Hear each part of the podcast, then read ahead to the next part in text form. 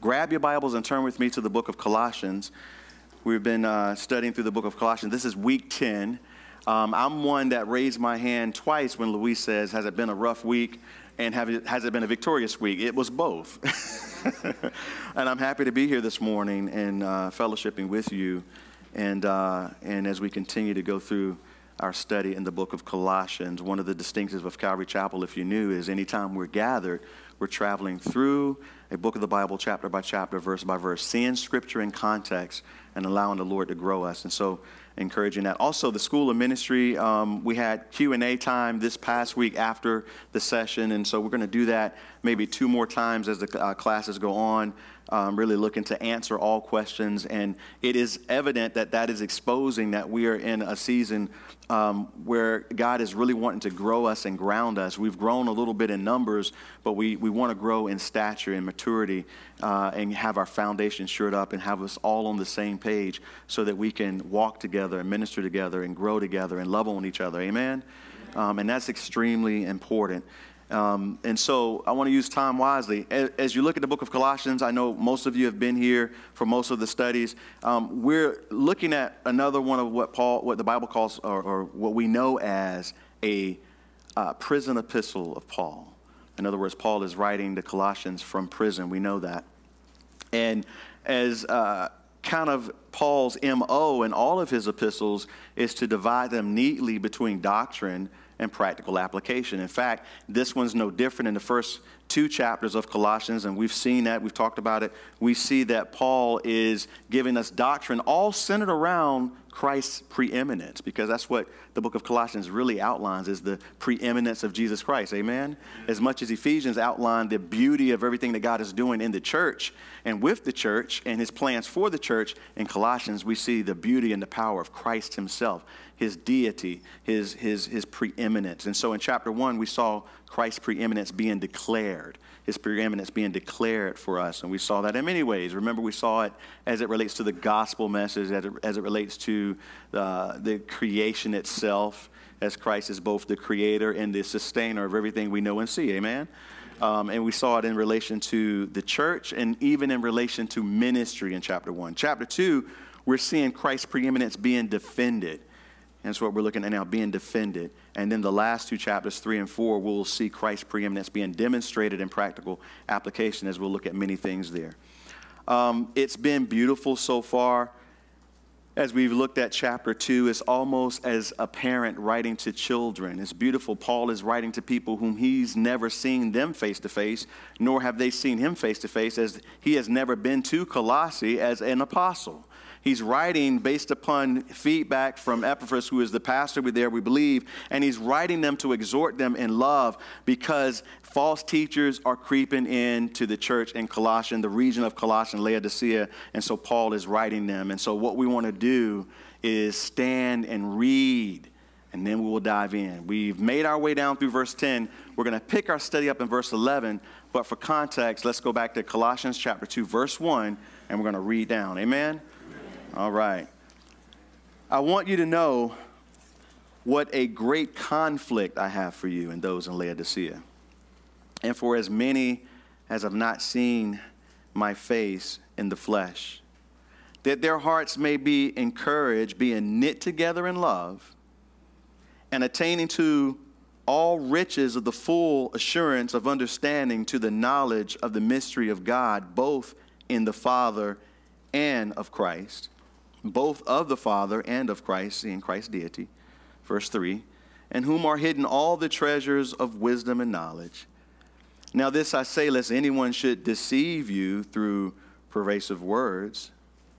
For though I am absent in the flesh, yet I am with you in spirit, rejoicing to see your good order and the steadfastness of your faith in Christ as you therefore have received Christ Jesus the Lord, so walk in him, rooted and built up in him, established in the faith, as you have been taught, abounding in it with thanksgiving. Beware lest anyone cheat you through philosophy and empty deceit, according to the tradition of men, according to the basic principles of the world, and not according to Christ. For in him dwells all the fullness of the Godhead bodily, and you are complete in him, who is the head of all principality and power. In him you were also circumcised with the circumcision made without hands by putting off the body of the sins of the flesh by the circumcision of Christ, buried with him in baptism, in which you also were raised with him through faith in the working of God who raised him from the dead. And you, being dead in your trespasses and the uncircumcision of your flesh, he has made alive together with him, having forgiven you all trespasses, having wiped out the handwriting of requirements that was against us, which was contrary to us and he has taken it out of the way, having nailed it to the cross, having disarmed principalities and powers. He made a public spectacle of them, triumphing over them in it. And Father, we do thank you for the text that you've put before us. Lord, we even ask now that you would remove from our hearts and minds the cares and the burdens of this life as you've called us to occupy until you come. But Lord, I pray that you would allow us to lay all of that down at your feet now, that you would even remove the distractions from this room, that we would clearly hear what you have to say by your Spirit as you teach us, Lord, individually and collectively, growing us and strengthening us. Lord, let us hear your voice. In Jesus' name we pray. Amen. You may be seated.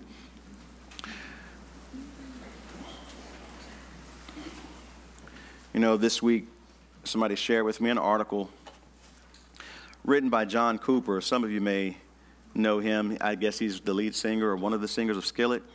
Anybody know Skillet? Yeah, I, Skillet, not my type of music, but good guys. I tell you, I was in a Skillet concert. I found myself in it twice. Both times I had to head for the door. It was too loud. um, the one of them was an outdoor concert, actually. Um, but he, he wrote an article in response to reasons that uh, Marty Sampson, who is uh, one of Hillsong's songwriters, reasons for denouncing the faith. And so John Cooper wrote this, and I just want to read his response. I thought it was, was classic. It says, It is time for the church to rediscover the preeminence of the word and to value the teaching of the word. We need to value truth over feeling, truth over emotion. And what we are seeing now is the result of the church raising up influencers who did not uh, supremely value truth, who have led a generation who also do not believe in the supremacy of truth. And now those disavowed leaders are proudly still leading and influencing boldly away from the truth. Very interesting that he would write that. As the church has put a lot of stock and value in people who are talented um, as opposed to people who are grounded in truth you know? And because uh, christian leaders we we we uh, we are being looked at in a lot of different ways. And i think that's appropriate for me to mention this morning as we're in a season of growing and being grounded in truth um, and it's very important that we understand the reason why we are even having the school of ministry or focusing on discipleship, or even one of the reasons why Calvary Chapel is so committed to the teaching of the Word of God is because it's the Word of God that grows people, that strengthens faith, that washes us of all the junk of the world, and grounds us in the truths of God so that we're not moved. Amen? and this is extremely important. And, and, it goes with what Paul is saying here. As Paul, remember, who's writing from prison, never seen them. They've never seen Paul. Paul says, I have this great conflict for you back up in chapter one. And we talked about the fact that Paul was in a spiritual battle on behalf of the Colossians as he cared for them that they would be grounded and unmoved from the truth of God. And I think every parent feels that way for their children, and every pastor feels that way for the congregation that he's been called to.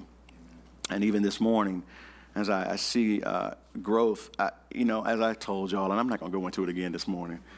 Um, I love what God is doing, but numbers don't move me.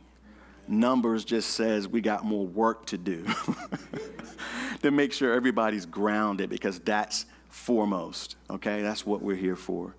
And Paul is dealing with that. And so, if you remember what he said as we wrapped up last week, so he said in verse 8, Beware lest anyone should cheat you. Remember that? You know, he said, as you receive Christ, verse 6, walk in him, you know. You received him in simplicity, walk with him in simplicity. Remember, Paul said to the Corinthians in 1, 2 Corinthians 11 3, he says, I fear lest somehow, as the serpent deceived Eve, so you may be moved from the simplicity that is in Christ Jesus. There's a simpleness, a simplicity that's found in Christ Jesus that Paul wants us to stay in. And so he says, as you received in verse 6, walk in him, verse rooted and grounded. Remember he said that last week? Beware, verse 8, lest anyone cheat you. Remember, through philosophy and empty deceit, according to the tradition of men and, and according to the basic principles of the world, and not according to Christ. He reminded us, remember, verse 9, for in him, Jesus Christ, dwells all the fullness of the Godhead bodily. Do y'all remember that? In other words, all of everything that God is, is permanently and eternally found in the person of Jesus Christ, who we learn in chapter 1 is both the creator of everything in heaven and on earth. He created it, it was created by him, and it was created for him. He has preeminence in all things. Remember that so beautifully? And so it says here, and you are complete in him, which is wonderful. I got to remind you. The word complete means that you are fully furnished and lacking nothing. Because the enemy might want to lie to you, and false teachers want to lie to you and say that, well, you need some extra things. You need these things also, and they want to tempt you and lead you astray. But you are complete in Christ Jesus. And notice it says, who is the head of all principalities and powers, the angelic host. They were created by him as well, and for him, and under his control. And so, therefore, as you have come to know Jesus Christ, you have come to know God Himself. Jesus says, If you had known me, then you've known the Father. If you've seen me, then you've seen the Father. You need to look no further. In other words, amen? amen? So you have come to know Christ. You have come to know the God of all the universe. And I want to encourage you in that today as we continue. And so, with that, he then goes into these things. Now, remember, there are many, many false teachers and false teachings that are now beginning to plague uh, the church in Colossae. They're coming against them. The Judaizers, which we're going to see, deals with first. The Gnostics and, and, and bringing in philosophies and heresies and, and things that are contrary to the truth that they have already received. And so, Paul is contending for that in their hearts because he loves them. And that's extremely, extremely important. Are y'all with me? I don't want to lose nobody. Let's look at it. Notice as we continue, he says, In him you were also, notice he says, circumcised with the circumcision made without hands by the putting off of the body of the sins of the flesh by the circumcision of Christ. And it's very interesting. He brings this picture up because in the New Testament, we see that the Judaizers, we call them, or the Bible calls them, many Jews that would come to the church and try to, if you will, uh, impart on them or place upon them the burden of keeping the law on top of believing in Christ by faith. In other words, bringing a list of rules and regulations with faith in Christ as if faith in Christ is not enough. Are you with me? And we see that uh, throughout the Bibles in the book of Acts when the, the Judaizers showed up in Antioch and they said, Man, y'all, y'all are good. Y'all cool. It looks like God has done some good stuff here, but, you know, it seems like y'all are missing some things. You know, it's good to have faith in Christ, but you're not really saved unless you also become circumcised and you keep the law. And that became a place of contention in the early church. Are y'all with me? Okay, right around Acts 15, Acts 13 to 15. So much so that they had to go to Jerusalem and have a council meeting about the thing. It was about to be a knockdown, drag out as Paul rolled up his sleeves and was ready to punch anybody in the mouth that disagreed with the truth of the scripture. Thank, I thank God for Paul because I'm a Gentile. And they concluded that day why should we put a burden on the Gentiles that we and our fathers were not even able to bear? You know, to put on them the keeping of the law. And see, this is kind of what this is going, but I'm jumping ahead of myself. So, this circumcision, if you remember from a Jewish perspective and an Old Testament perspective, was a sign that was given to Abraham for the covenant that God was going to make with Abraham. Y'all remember that? God came to him and said, I'm promising you, you're going to have a son and through your son, all the earth will be blessed. And Abe was like, You know, Lord, I don't even have an offspring, and God had promised to do this. And so Abraham and, and Sarah had figured that God needed help because he was taking too long. You ever felt that way? I don't know why God, your timing is off. You know, you've made this promise, you didn't took too long, and we didn't we didn't miss the, the window of opportunity. So I guess what you meant is for us to figure out how to bring this about ourselves. So what going to do is take this handmaid Hagar, who we got when I didn't have faith and I was in fear and I ran down to Egypt. And then we brought her back. And so, well, since we got her anyway, we're going to use her to fulfill this promise that you made that you've been late on, basically. I'm, I'm just paraphrasing. You'll find that in Genesis, okay? This is the thought process. So they have this child through Hagar, the handmaid, the servant of Sarah, named Ishmael. Y'all remember that, right? And God shows up and he says, Listen, I'm going to fulfill this promise um, through your wife, Sarah. Genesis 17 17 on the screen. Here's Abe's response. So Abe fell down on his face and laughed. You see that? I like that. He laughed. And it's good that you can laugh with the Lord. And the Lord, and the Lord, because the Lord could have smoked him. In other words, incinerated him right down the like, oh, you think it's funny?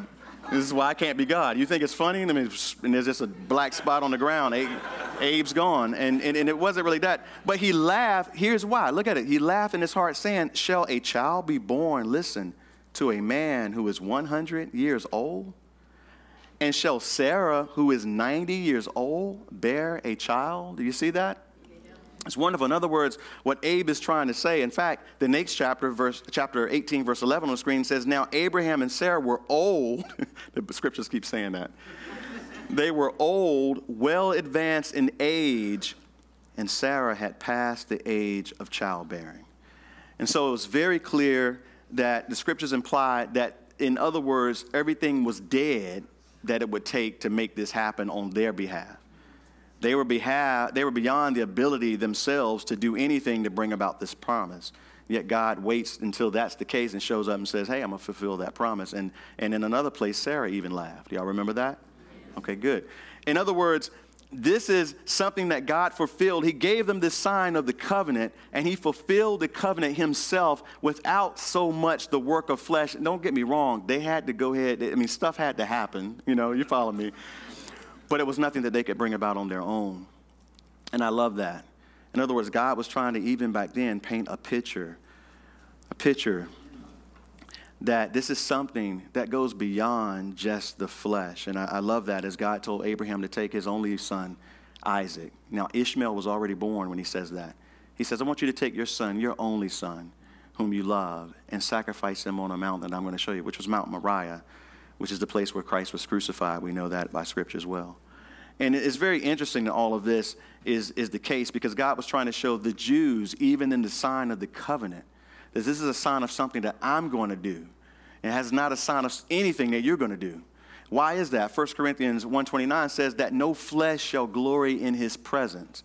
And I love this because now the Jews are holding to this sign as though this sign, the physical act of being circumcised, has some bearing on their righteousness. And this is what Paul again is pointing out that listen, Colossians, you don't need to perform this act of religious act of tradition in order to be righteous before God. Listen to me, everybody. He's trying to get us as Gentiles to understand. Listen to me if you just get this part. He's trying to say that there is no list of rules or regulation by which you're going to make yourself righteous before God because that is the very definition of religion itself. And religion is dead and accomplishes nothing. He's trying to say that this is a work that God is going to do in his spirit, with his spirit in you, and this is going to bring it to pass. And as we look at this unfold, that's what he's saying. In him you were also circumcised. Paul is saying to the Gentiles in Colossus and in Laodicea, as the letter is going to go to both, he's saying, listen, Gentiles, you've been circumcised with the circumcision made, notice in verse 11, without hands. That's always a reference to a direct work of God. You know, Abraham looked for a city that wasn't built with hands. Remember that? He was looking for something beyond this world. And he says here to us that there's a circumcision that you've been circumcised with that has nothing to do with your hands. Now, many of us in the room have probably been circumcised. I was there when they circumcised my son. Very, very uh, traumatic experience. I almost knocked the doctor out, but it was a, it was a lady doctor, and you know I was there with him, and he squeezed my little finger, you know, and my heart was breaking as it was happening. I don't know if anybody else ever been in a room when it happened. Yeah, Daz, isn't that rough? Yeah, they should send security in there with us. Because that lady almost got knocked out, I'm telling you. Um, Yes, we were. But, but Paul is saying that, listen, that doesn't make you righteous. Religion doesn't make you righteous. He says, We were circumcised with a circumcision made without hands, by the putting off, look, of the body of sins of the flesh, by the circumcision, notice, of Christ. In other words, there's been a work of Christ in the life of the believer that is considered a circumcision. Now, circumcision means the cutting around or the cutting of off. The picture to them in Old Testament was that they would cut off the, the skin, and it's a picture of the cutting of the flesh, if you will. In other words, that there be a work of the Spirit. And he's saying here that Christ has done this work by his Spirit in your life by the putting off of the body of sins of the flesh by the circumcision of Christ. Now, here's the picture He's trying to make it very plain to us that there's been a spiritual transaction that has happened in the life of a believer. And this is something that we got to understand. It's not a work of the flesh, it's a work of the Spirit. At the moment that you you had faith in Christ Jesus, there was an internal circumcision that happened. In other words, that He trans, uh, transformed you, if you will, by His Spirit. Notice it says, putting off is the way it's described, the body of the sins of the flesh by the circumcision of Christ. In other words, the body of sins of the flesh we are no longer bound to. Although until we are resurrected, we still live in the flesh. We're no longer bound to the sins of the flesh and the power of the flesh. Does that make sense? That means for every believer, you have been transformed into a new living being. You have been born again. You have a brand new life. And this old man is dead, so we must reckon him so. And now we must embrace the work that Christ has done by his Spirit in our lives. Amen? We're not going to be made in any way righteous by the works of the flesh. Notice he gives us this other picture as we continue. Notice he says, buried with him in baptism in which you were raised with him through faith in the working of God who raised him, Christ, from the dead. I love this. He gives us this picture. In other words, buried with him in baptism. Now, the interesting thing about baptism, listen very carefully. Baptism, because other, other cultures and religions had a baptism ritual, if you will. Okay? But baptism in the ancient times, it simply meant that you were identifying with something. Are y'all with me? You were identifying and putting yourself in, in, in direct, if you will, uh, direct relationship with a belief or you placing your faith in something. And, and listen, the early church, the early church didn't even do, for instance, altar calls the way we do them now. We do altar calls sometimes and people respond and, and we do that in various ways. But in the early church, they didn't do an altar call where you raise your hand and you accept Christ into your heart or you walk down the aisle. No, they did a call to baptism. In other words, to be publicly baptized was to publicly state that I believe and identify myself with Jesus Christ. And often with that came persecution. And for many of the Jews, it came the loss of, of business and the loss of home and the loss of family. It was a public declaration of something that had already happened on the inside. And so he uses this picture, buried with him in baptism. We see this throughout the New Testament. In other words, the picture of the burial as Christ, remember, part of the gospel is the burial. Y'all remember that, right? 1 Corinthians 15. Paul's gospel was that Christ died, amen, for our sins, was buried, and on the third day was raised again. So you have death, burial, and resurrection. That's the gospel, okay? We got to have all of it, amen? So he had to be, he had to die to pay for our sins. He was buried, as the scripture says, but so he could be raised into the newness of life, which is the victory that we now have in him, which is seen through his resurrection. Amen? Because just as he was resurrected, we shall be as well. And so the picture of the whole gospel happening, he says, You were buried with him in baptism, past tense. The, the, the, imagery is, is perfect, it's beautiful. It's saying that something happened in your life as you identify with Christ. You died as well, in which you also, notice, were past tense, raised with him. How? Through faith in the working of God who raised him from the dead. Your faith in the fact that God raised Christ on the third day means that he will raise you again one day as well. Do you understand?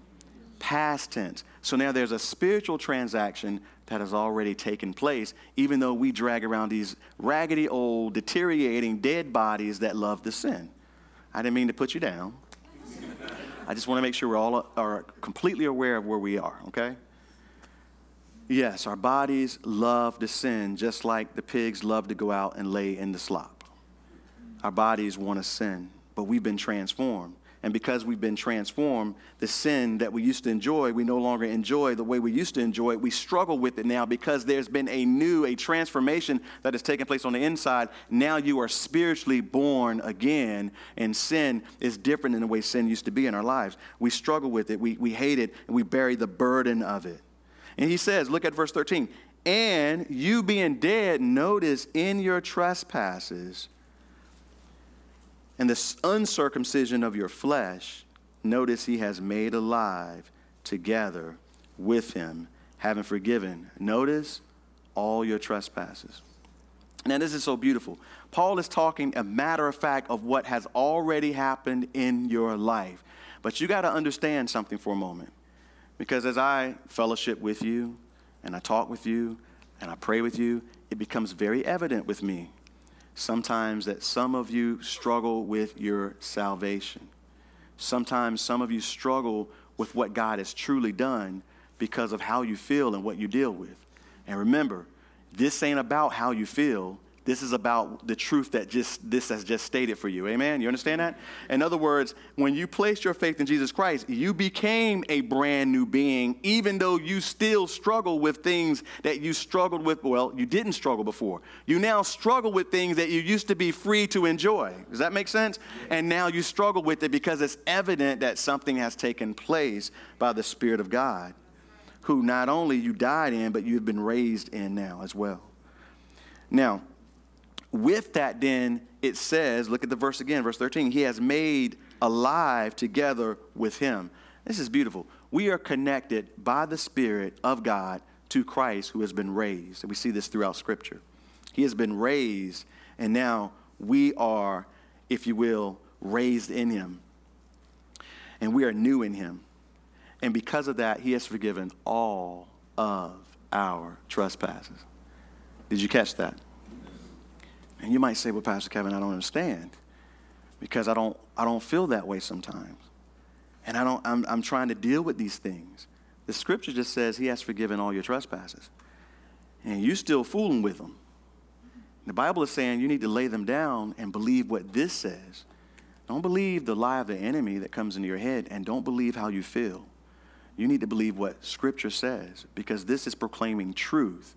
And see, the more of this that you uh, devour, the more faith you'll have in what this says. And you'll be able to stand strong in what this says. But if you avoid this, and you don't engage the Lord on a daily basis, then, then you're struggling and you're not even engaging in that which is going to give you the power to have victory. And in order to have victory, you must be a person who is in the Word of God. We know that. The Bible tells us that. He who meditates on the Word day and night should be like a tree planted by rivers of living water, unmovable. What they put their hands to will prosper. They will yield fruit in their season. it's, it's, as those who uh, acknowledge Him in all their ways, He will direct your paths. These are all of the things that the Scriptures tell us as you turn to the Lord in faith, believing what this says. This has a powerful effect on us. We're spiritual beings now. This is spiritual food. So you can't get saved and grow having said, I did that, I got saved, great, now I'm just going to chill out. It doesn't work that way. When the Pentecostal movement came, they focused on an experience. Then the charismatic movement came, they focused on gifts. But we can't leave the word behind because you must devour the word in order to grow up. Amen. The Bible says this, uh, 1 Peter chapter 2, verses 1, it says, laying aside a whole bunch of stuff, go look at it up on your own time. As newborn babes, desire the sincere milk, milk of the word, that you may grow thereby. And that's why I'm calling you out today. As a disciple, you have a responsibility tomorrow. It's easy today because we, we're doing a lot of the work for you. tomorrow, though, you got to engage the Lord. You got you got to go to Him in prayer about the things you struggle with. Because here's the thing.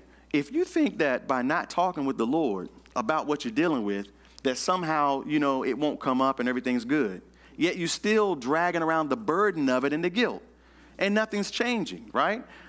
Why won't you then talk with Him and give it to Him and say, Lord, walk me through this situation, deliver me from it, show me in your word, Lord God, what I need to do and what this says about where I'm at right now today in my life because the word is for you today, right where you are. The Bible says it's, it's sharper than any two edged sword, able to discern between the carnal and the spiritual, and is a discerner of the thoughts and motives and intents of the heart. So when you read the word, the word is reading you, figuring exactly where you at, and telling you what you need to know. It's an exchange that's spiritual. We have to engage God based on the parameters by which He's given us to do so and it's on the pages of his word and it's in prayer. You can't get it through philosophy. You can't get it through psychology. You can't get it through 50 hours of, of, of, of, of uh, counseling at 50 bucks an hour or whatever it is. I don't know. You got to engage God where he said, see me, seek me early, come find me. This is where he's at. Amen? These are the things that have taken place in your life, and I want you to believe them. And so he's forgiven you all your trespasses. Notice in verse 14, having wiped out the handwriting of requirements that was against us, which was contrary to us, and he has taken it out of the way, having nailed it to the cross. Beautiful words. I love it. It says it this way in Ephesians chapter 2 verse 15 it says having abolished in his flesh the enmity that is the law of commandments contained in ordinances. Now, here's the thing I want you to understand. We know for sure that the law of God is perfect. Y'all know that, right? In fact, there's nothing wrong with the law of God. It's just that we were at enmity with it because it was contrary to us, as the verse has said, because we were sinners, we were fallen, and we were in sin. And for that reason, the word of God, the law itself, was condemning us to what?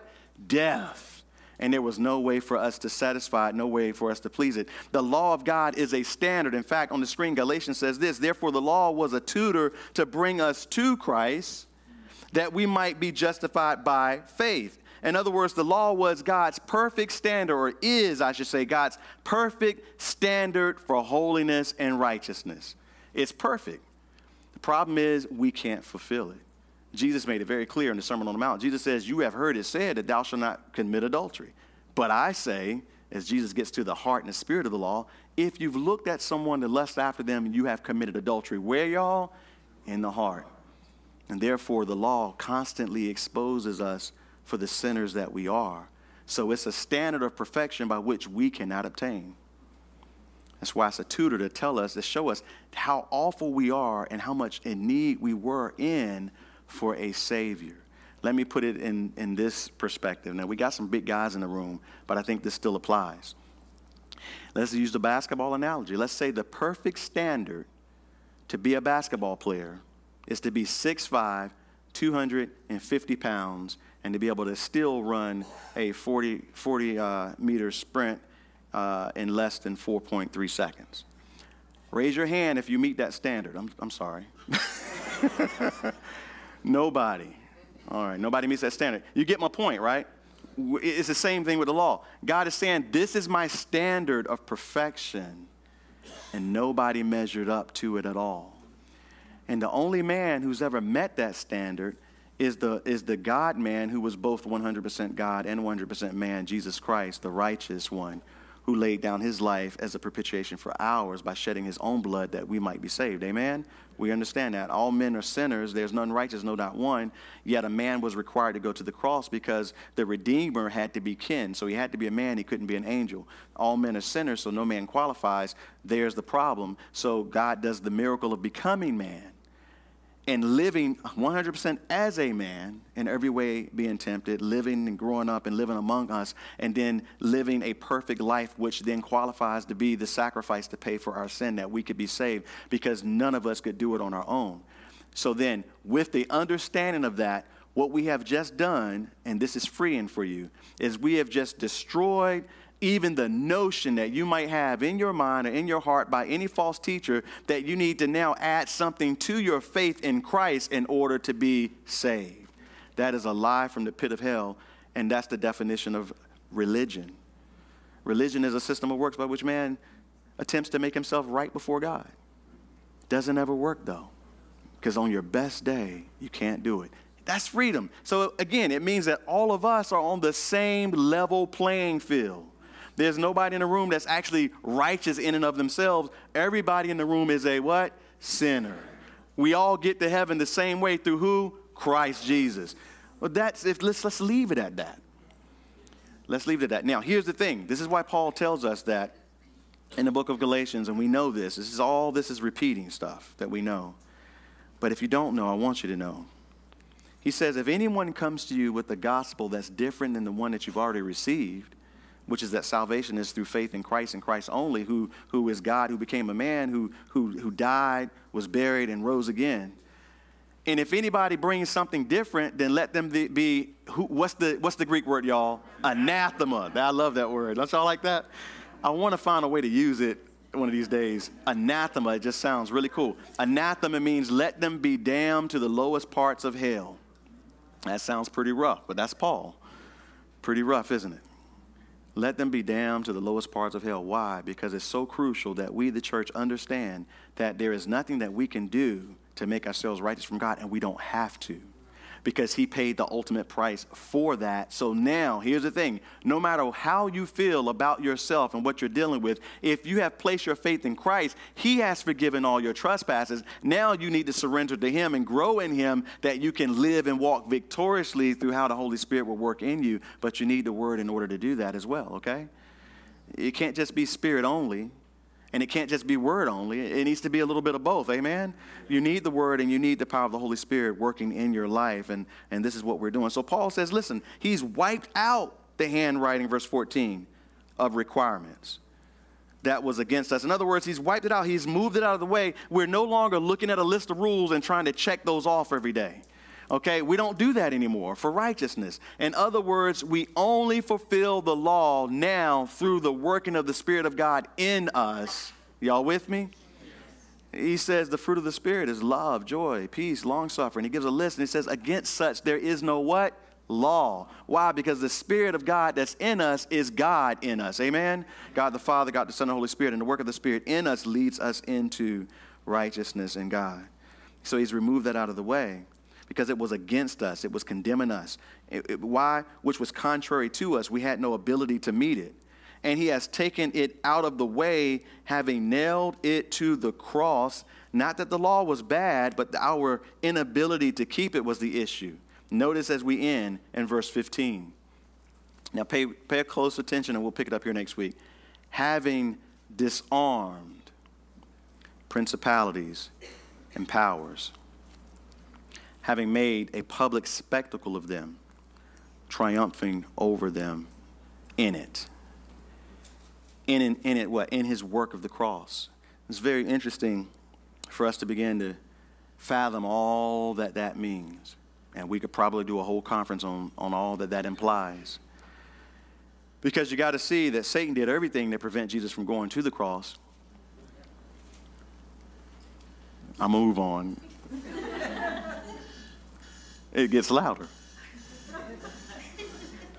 Okay, there we go.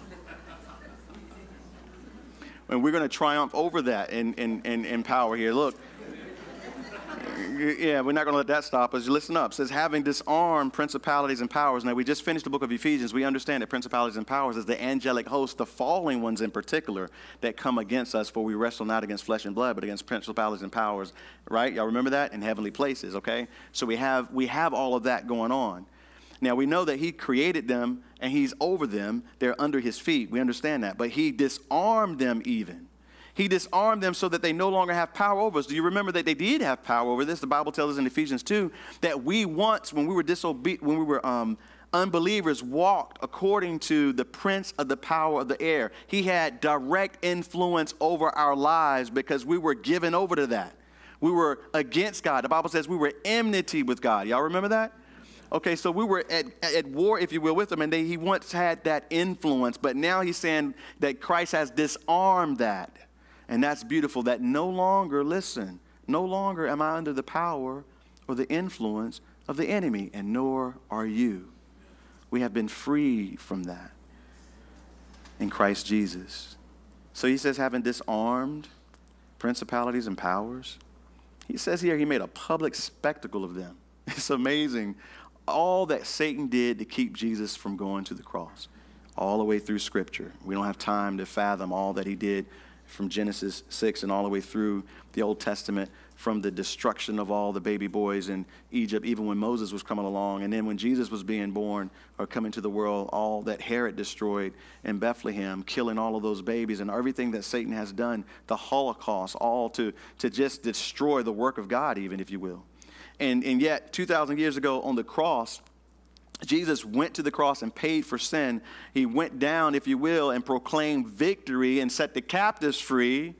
Y'all remember all of that? emptied out Abraham's bosom and went on and sent it all up into heaven and glory. And one day he will return on a white horse with us riding shotgun on our horses, according to Scripture. I'm praying that there'll be theme music and everything playing as we ride back in victory, you know? He's completely victorious. He stripped them of all their power, triumphed over them in it, and all of his work. I love how Paul puts it in 1 Corinthians 15, where he says, when this, so, so that this corruptible, when this corruptible has put on incorruptible and this mortal has put on immortality, still hadn't happened yet. Then shall be brought to pass the saying that is written, death is swallowed up in victory even. And one day even death is swallowed up in victory. Oh, death, where's your sting? We read this at funerals. Oh, death, where's your sting? Oh, Hades, where is your victory? The sting of death is sin, and the strength of sin is the law. But thanks be to God, he says, who gives us the victory through our Lord Jesus Christ. And victory is what we have in him. And victory is what you can have this week, I believe. You know, because no matter what your struggle is today, and we've been praying all day, and people with, you know, cancer and things that we struggle with down here, and we live in a fallen world. We do. But you are a new believer and a new being in Christ. You have life. And what I'm saying to you today when we leave this place is that I, I encourage you this week to walk daily with the Lord Jesus Christ. As freely you have received him, he says, so you should walk in him, right? Not just check in on Sunday. So you should walk. Walk means the manner in which you live your life day by day should be one that is engaging Christ Jesus. You have to understand that as a believer. So tomorrow, I, I encourage you to be in your word. And you might say, well, Pastor Kevin, I don't understand a lot of the stuff I'm reading. It's okay. Write your questions down. We love questions, all the leaders. We do. We love them because you force us to grow when you ask us questions. So bring your questions. No big deal. But if you're reading it, I know the spirit that God has put in you is going to use that word in you. Does that make sense? You don't have to understand all of it. You just need to open it up and get busy. And he's going to reveal stuff to you that you, you're going to be like, man, I, and you're going to come to me and ask me, well, Pastor Kevin, I was reading, I felt like it meant this, but what does it really mean? And I'm going to tell you what it means, and you're going to realize, man, God showed me that already. Any of that happened to anybody before? Yeah. He wants to feed you his word. He wants you to grow. We're not, we're not trying to be wimpy Christians, weak and, and, and, and, and frail and, and unable to understand the will of God for our lives. That's not where we're supposed to be. He has gained you victory so that you can know Him and so that you can grow in Him. And that's what I'm asking you to do this week, to engage the Lord. Why don't you bow your heads now? We have some people coming that are going to be here for prayer. Bow your heads, please, as the worship team comes. Everybody else settle down, a little movement. It's okay. If there's uh, ladies, we have a lady from our women's ministry up here on the right. Um, there's a gentleman from our men's ministry back there. There's a couple um, Pastor David and his wife back here on the left. If you need prayer for anything, you can do that. But as you bow your head and close your eyes, I want to just say to you, please bow your head and close your eyes. If today, in this place, in this time, if you have felt God's tug on your heart to come to Him, please bow your heads. I don't want to distract anyone. And you've sensed that, and, and you, you know it, it's the Lord, and you don't know Him, but you want to know Him. And you can simply raise your hand here right now with every head bowed, every eye closed, and the Lord will see you and He will receive you into His kingdom. He wants to forgive you of your sin and He wants to transform your life. And so, if you want that today, raise your hand wherever you are, and the Lord will receive you. And also, if you've, if you've been away from Him today, I'm going to encourage you. You can still put your hand up as I talk if you want to come to know Him. But if you've been away from Him and you felt the call back to Him today, I want to encourage you when the worship begins to get out of your seat and go to one of the people up here that will pray for you, and the Lord will receive you. And so, Father, we do thank you that you have heard and seen and been in our midst, teaching us and guiding us through all that you've shared this morning, Lord God. I pray that, Lord, you would seal it in our hearts, that you would cause it to bear fruit in our lives. I pray that you would go before us this week, providing a clear path, Lord, that you would give discernment where discernment is needed. Be with us in our cars, on the highways, Lord, in the classrooms, in the, the, the, the workspaces, the cubicles, the marketplaces, the shops, and the hospital rooms, Lord. Wherever and anywhere your people go, Lord, guide us, lead us, and reveal yourself to us more and more. We love you. We thank you. In Jesus' name, saints say, Amen. Amen. Why don't you stand to your feet? Let's worship. If you need prayer, please come forward.